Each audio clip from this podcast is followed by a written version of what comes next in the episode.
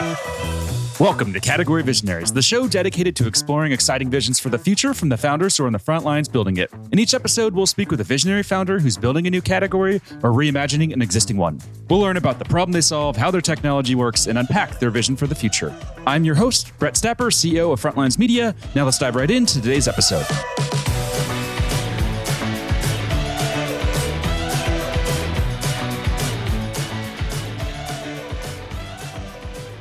Hey everyone, and thanks for listening. Today I'm speaking with Lasse Andresen, CEO and founder of IndyKite, an identity platform for Web3 that's raised 10 million in funding. Lasse, thanks for chatting with me today. Ah, thank you for having me. Really a pleasure.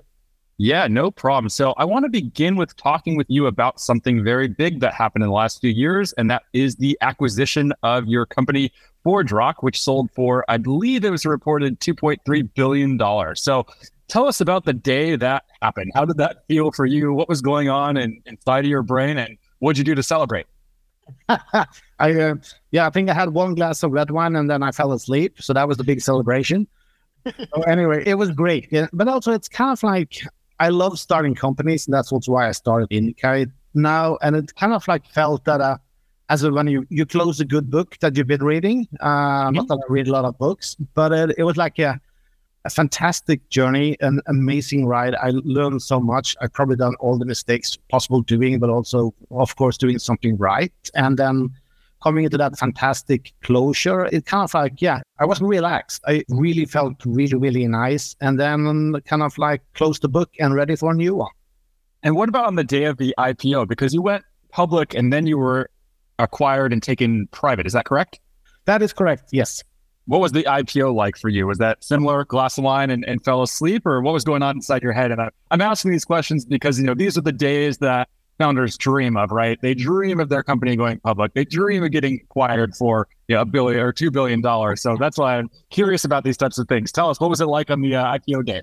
Yeah, absolutely. And you know, there was a little thing called COVID that was going on for a while, which was, of course, also was um, during our IPO in Nasdaq. So honestly, I was actually in Norway at the time of um, the IPO and was not allowed back in the US. So Bummer. actually, I didn't ring the bell. Yeah, I couldn't ring the bell. I was alone in a hotel room in Oslo in a t-shirt and was broadcasted live, but I uh, I haven't touched the bell yet. But apart from that, a fantastic evening. But it was it was kind of weird, to kind of like having this fantastic moment and not allowed to come back to the US. That's crazy. Well, I guess you're just going to have to do it again with IndyKite, right? You're going to have to take it public and you're going to have to ring the bell just to get the experience. Of course. And that's why I'm kind of like, I told everybody I'm going to do two more startups before I die and do a hack trick. So I'm going to do it faster, bigger, and even more fun. Now, a couple of questions that we like to ask just to better understand what makes you tick. So, over the course of your career, I'm, I'm, sure you've dealt with a lot of amazing people. Is there a specific founder or CEO that you really have come to admire? And if so, who is it and what do you admire about them? Yeah, I have to mention Scott McNealy, the founder and CEO of, of Sun Microsystems, and of course, very known kind of like internet company out here in Bay Area. And, and also, I would say, kind of like changed um, computing forever. And uh, so his kind of like style when it comes to culture and and also the uh, one of the things which is near to my heart is innovation. I think Sun was the company that first of all was using uh, kind of like a lot of money into R and D. They did a lot of bets, some of them plain stupid, but some of them also um, brilliant. And actually, innovation, making bets, not making a Me Too company or trying to be a copycat, then you're always going to be too late and you're not going to be a winner. So that ballsy move and believing in open source, believing in innovation, and actually go where the puck is is going to be and not where it is at the moment. And I see you were CTO at Sun Microsystems from was it 2003 to 2010, which is a, a very interesting time, I think, to be part of the company. I'm sure you learned a lot from that experience, but if you had to choose just one thing, you know, one big takeaway that you know really has informed how you approach company building and, and managing today, what would that one thing be? I think it will be the big developer conferences that we used to put on and seeing all that energy, all that innovation, all people coming together and building something which is larger than what you can do by yourself. So there was we did something called the Community One, and then started here in San Francisco uh, with Community West, and then we came to New York with Community East, and I. Uh, at that time, I was in Europe, so I called the guy and I said, "You know, there's something more east than New York." And say, "What? Really? Yeah, it's called Europe, for Christ's sake." So we also put on an, an amazing developer event there, and you know, developers is actually the people that are innovating and actually make this fantastic application and services. These are the guys you need to create technology for so they continue doing what they're best at, making great new stuff. Mm, fascinating. I love that. And I know you mentioned there that you don't read a lot of books, but has there ever been a book that really resonated with you that you would say has had a big impact on you, or are you just not a reader at all and prefer to consume information in different ways? yeah, I'm sorry to say that. I don't read a lot when it comes to books. I'm kind of born curious, so I read a lot of different kind of like small articles and and stuff like that. Having time to sit down for like uh, an hour or five reading a book, uh, yeah, I probably did that in Easter in 1978. But uh, yeah, I don't read a lot of books. Sorry. Makes sense. I love it. All right. Well, let's switch gears now and let's dive a little bit deeper into what you're building today. You know, I was looking through the website. I, I read some of the articles about you, and it sounds just incredibly exciting. So, take us back to the early days of IndyKite and talk to us about the origin story. Yeah, I love to. Uh, it's kind of like there's so much going on when it comes to innovation and new technology, and, be able to start from scratch again and have no technology baggage. It's amazing. It's uh, kind of like you have all these new color pens and uh, and black sheets. And one of the things that is very very different uh, versus kind of like back in in the old days is that everything is online. There's more cars, uh, IoT devices, APIs, bots online than there's human beings. And they, you know what? They all have relationships, and they need to connect. You need to kind of like have know who they are, meaning authenticate, and that they also need to be um, authorized, what are kind of like uh, people love to do or a, a, car love to do, or is your phone actually allowed to speak to your car speakers, which is basically pairing, but it's actually an identity management use case and um, and kind of like a relationship. So being totally agnostic around identity types, that's a big thing. And just look on everything which is connected. How do you um, take advantage of that and build new fantastic services while of course also being secure that opens an insane amount of business opportunities so that's where it started the other thing is that well if you have all that information kind of like you can use it for so much more than just security and access and authorization you can use the same information for hyper personalization because you know who's who and what they are where they are what car they are in or what hotel room, and you can really personalize the services based on identity data. You can use it for recommendation, like uh, Amazon or Netflix, kind of like movie recommendation. It's all about identity. They have all the identity of all the, the movies. They know who you are, and they've seen what you're doing in the past. So that's why they can recommend stuff. And for me, that's an identity management use case. So this is what IndyKite is all about making decisions in real time based on context. And that could be a decision, it could be a recommendation, it could be an authorization. It's just what you query our technology, what kind of question you are asking our knowledge graph. And could you talk to us about the types of companies that are using this and, and really what that product suite looks like? Yeah, I think we have most traction kind of like in finance, in retail, in automotive industry. And our focus is where we can help uh, other companies to actually uh, create more value, meaning growing the top line revenue by serving the customer much better.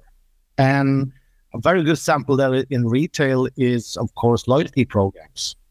If you know who they are, your members, you can connect a lot of different services and not kind of like only send them a, a kind of like a marketing ad, but you can do in real life decisions. So you come up to a parking garage, we recognize your your car by the license plate, so we know who you are. We see you are kind of like a gold member of the loyalty program. We have your um, your mobile phone number. So we basically just text you and say, um, "Hey, Brad, you see you're a good customer in our store. By the way, you can charge your uh, vehicle, uh, electric vehicle, for free in parking spot number 29. And by the way, salmon is on half price today." So this is just combining identity data and make based on the context, you can make decisions like this. And it's really, really powerful. And all these companies would like to have uh, better serve their customers. They like customer retention is, uh, of course, very important and and make money. And it needs to be secure. You need to kind of like uh, respect uh, all GDPR and those kind of regulations. But the main thing, the driver, is the experience.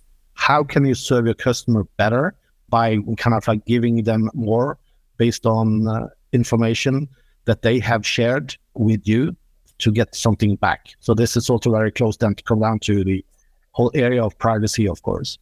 And I know identity and access management or IAM is a, an established category, and you know Gartner recognizes it and, and writes a lot about it. So when it comes to your market category, what's your thinking here? And you know, what's the long-term plan? Is it to really just take a challenger position to this legacy category and say, hey, we're building the next generation and it's you know better than anything that's ever existed, and you're going to redefine this existing category, or eventually is this a category creation play where you're going to create a totally new category?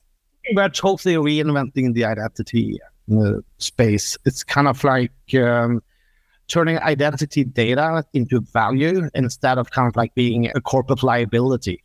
Like if you only look on on this type of technology for kind of like who have access to application one and two and three, it's a very very narrow kind of like uh, view of the world. And there's probably 230 companies going out there and talking about I have a uh, much better MFA kind of like technology than all of the others. And when it comes to removing the password, for Christ's sake, that is not hard. If you want to do it, there's so many vendors that can do it. But why don't you take all this information and all this identity information and put it together, build a knowledge layer on top of it, and create new value and experiences? And so, yeah, we're totally um, redefining what you can do with identity. And I think the most important thing that I have done now is that half of my team is identity security geeks. The other ones I have is people it's like data scientists, people that come from company like Snowflake, for instance. So people that look on this and say, huh, this is data and it's connected data. And based on the relationship, the information we can get access to in real time, we can do a lot of interesting things with this and not only that, a, a stupid, simple access control decision. This show is brought to you by Frontlines Media, podcast production studio that helps B2B founders launch, manage, and grow their own podcast. Now, if you're a founder, you may be thinking, I don't have time to host a podcast. I've got a company to build. Well, that's exactly what we built our service to do. You show up and host, and we handle literally everything else. To set up a call to discuss launching your own podcast, Visit frontlines.io slash podcast. Now back to today's episode. And when you are redefining an established space, it obviously takes a lot of time and it takes a lot of work, and you have to go out and you evangelize and, and educate people on this idea and really try to get them bought into change and, and doing something different. So, what types of tactics are you deploying to do that? And what are you just doing as an organization to really evangelize and, and preach this message to the world and to your customers, get them to believe in, in what you believe in? Everything is about adoption. And adoption comes to that actually the developers in the world see value and what kind of technology you are creating. So for us, it's all about open source. It's of inclusion and actually making developers happy and more productive and in that way get adoption. And of course, in addition to that, you probably need to kind of like pay a couple of million to Gartner to get up to the, the magic quadrant right corner. But the what we're doing is know, kind of like teaming up with developers in the world, make everything open source and create something bigger that we can do only alone with our engineering team. And what are you doing to like stand out and, and capture the attention of developers? Because I feel like over the last couple of years, there's just so much noise. There's been so many companies funded for developer tooling. And I, I feel like they must just have so many companies trying to you know, battle for their attention. So, are there any specific strategies that you're just seeing work or tactics that you've deployed to rise above all that noise and capture the developer's attention?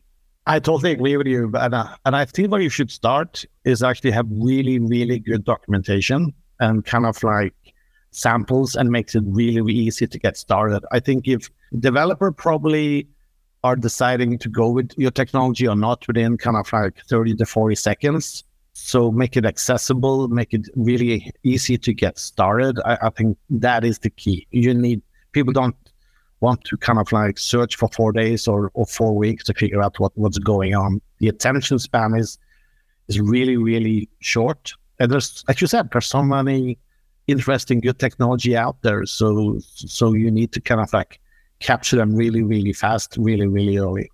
And I see you launched in March 2020, which I believe there were some interesting things happening in the world in March 2020 with uh, with the COVID pandemic. So let's talk about you know those like early months of the company, and then you know what was that like in your journey to finding product market fit? And do you have it now? Do you feel like you have complete product market fit today? Yeah. What are your thoughts there?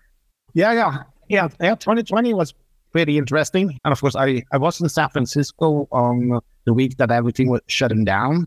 And uh, the week after, I actually had um, four scheduled in-person meetings with investors because I want wanted to do raise some money, some a pre-seed round. So on a Friday the 13th, when uh, all the airports was was closing down, I called my friends in Norway. Said I don't have time. I can't go home. I have a lot of meetings now. So I decided kind of to stay, and I'm always very optimistic that it can't be that bad if if you can't fly from US, I can drive to Canada, whatever. I'll I'll get home. And then so I decided to stay. And then on um, the Sunday, the 15th of March, the airline called me and they say, Mr. Andresen, we're not kidding. There's only one plane left. There's two seats. And this is kind of the last plane going from the US to Europe for God know how long. So within two hours, I decided to jump on that plane. Kind of like I, when I came back one and a half year after the, I had some really well aged cheese in my uh, my fridge. I basically left really really fast, and of course, all the investors, everything kind of stopped. And my decision at that time in, in March 2020 is that there's a timing for everything. You don't try to sell kind of like a new mobile phone subscription at a funeral. You wait when there is actually are people are in the mode to actually look on your mobile phone. So I went totally off the grid, spent time with some of the key engineers looking on the product and start developing that and not didn't even try to get funding and waited until uh, kind of like people were coming back in the right modus and then uh, did a very quick seed round on two and a half million uh, pre-seed, and then I did a seed round in eight million in it was probably February 2021. Wow, that's amazing. And and what stage in that journey, or like around what time period, did you start to feel like you had reached product market fit? I still we have, still think we have some time to where we are at that point. We're now testing our technologies with a, a handful of pilot customers. I personally, being with Sun, being with with ForgeRock, we always worked with like global five thousand companies, uh, like the uh, BBC or Vodafone or Verizon or Audi or or kind of like Geico, and, and this is the same customer type that I'm I'm talking to now. And honestly, I find it much easier to working with big enterprises because they have very good internal kind of like technology skills. It's kind of like trying to do software support for your grandma is the worst kind of like scenario ever. If you talking to people in, in a big corporation like that, they really know their stuff. So it's much easier to having great conversation, much easier to get into a, a pilot project and work together. That's where we're aiming. So no SMB, no mid market for us. And what type of traction are you seeing today? Are there any numbers or metrics that you can share that highlight some of that adoption? We're basically sold out. Uh, wow. and that's, of course, we're only like a um, little over 60 people. And again, if you're working with big Fortune 500 or global Fortune 5000 type of companies, you really kind of like get really busy with only like five big customers like that. Wow, that's amazing. Now, let's talk a little bit about your motivation. So, obviously, you've had a lot of success in your career. So, what motivates you to keep going and to keep grinding? Because I know building a startup is a grind. It's hard. It's a lot of work. It's stressful. It's painful. So, what motivates you just to keep going and to keep building companies? Because I feel like many people in your position would say, that's it. I'm going to Norway. I'm going to chill in the mountains and I'm done and I'm going to enjoy life. But you're here and you're building. So what motivates you day to day? I don't know. Maybe I'm half mad or what it is, but it, it, it's all driven by passion. I just love to kind of like getting new fantastic people together, building a team, building a unique culture, innovate, creating technology that nobody has built before, and see how that is deployed at customer and actually create value for them. And that it's kind of like starting a band. You finding these five or four crazy uh, rock stars getting it together, try to um, come up with a new song, and you go out on stage. And when you play and your hit song, you see the audience go crazy. It's a kind of same feeling. So it's all about passion. And as you said, it's uh, there's no way to do a safe startup.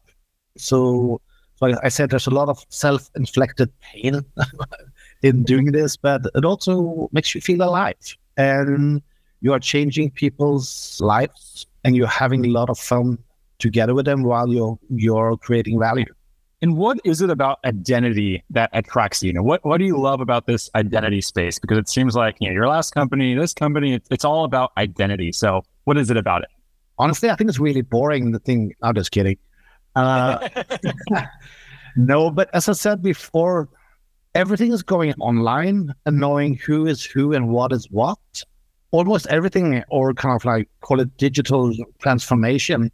Believe it or not, there's always an identity kind of like infrastructure part of any problem. If you want to have a new service online, how are you going to charge people? Then you need to know who they are. How are you going to make sure that they get the right service? Then you need authorization. So it is kind of like I get a lot of pushback from the investors because I call it plumbing, um, but it's necessary plumbing. It's kind of like probably not the most sexy thing that you're plumbing in your house, but it kind of if you don't have that right and your shower is not working or your toilet is not working, it's not a good place to be. So identity is this glue that actually are the foundation for every online experience and service on the planet. So that's fascinating. There you can actually do something without IndyKite. mm-hmm. There's a lot of other good vendors out there, but you can't build a new service without thinking about security and identity. Mm-hmm. Super fascinating. Now, another thing I want to ask you about is, you know, just your belief when it comes to company building. So, how I'd like to phrase this question is, you know, if you go on Twitter, you see a lot of founders, you know, tweeting their thoughts. If you go on TechCrunch, you read articles about things. Are there any things that you see out there in the world that you just disagree with when it comes to company building? Like, is there any advice that just seems to be widely accepted and believed in that you just think is total bullshit and you don't believe in it? Yeah, and this is probably since I'm coming from Norway, I don't believe in that hire and fire kind of like attitude because getting the right people into place and that is the most important thing. And hiring great people that actually can lead and, and execute it's kind of like the key to creating a great culture and also a great company. The hiring the wrong people just before just knowing that it's easy to kind of like get them out the door, I think it's a very, very wrong attitude. So we spend a lot of time interviewing and making sure we hire people the right culture fit, the right attitude. Why do they want to, to do a startup and, and not work for Oracle? And what is the motivation what uh, what is their persistence so uh, i'm thinking getting the right people in place and that also share the same goal is very very important and I think you can be happy as a small company and you can be happy as a big company, but you need to align. And I'm going big with this, and as I said, kind of like aiming for the next hat trick. And people that sign on for that gig, they better kind of like can get their seatbelts ready and, and ready for the speed. Now let's talk about that hat trick and, and that vision for the future. So let's zoom out three to five years from today. What's this big picture vision that you're working towards? So what I really like is some of the design principles around Web 3.0, kind of like, and it's decentralization. It's a big, big thing. And I think we are getting into a much, much better place of following that, those design principles. Privacy, giving kind of like you control back to the owner of the different data, and they can share what they want to share with who uh, for get some benefits back. So I see a much, much more interesting world where value creation is distributed where to the belonging of, of the data and also more secure. I don't believe in all these security training courses that you need to don't click on this link or don't do that. I actually think technology actually going to protect me much better. I'm seeing a digital twin that know what I like and can spot spam or uh, other security breaches much, much faster and smarter than myself.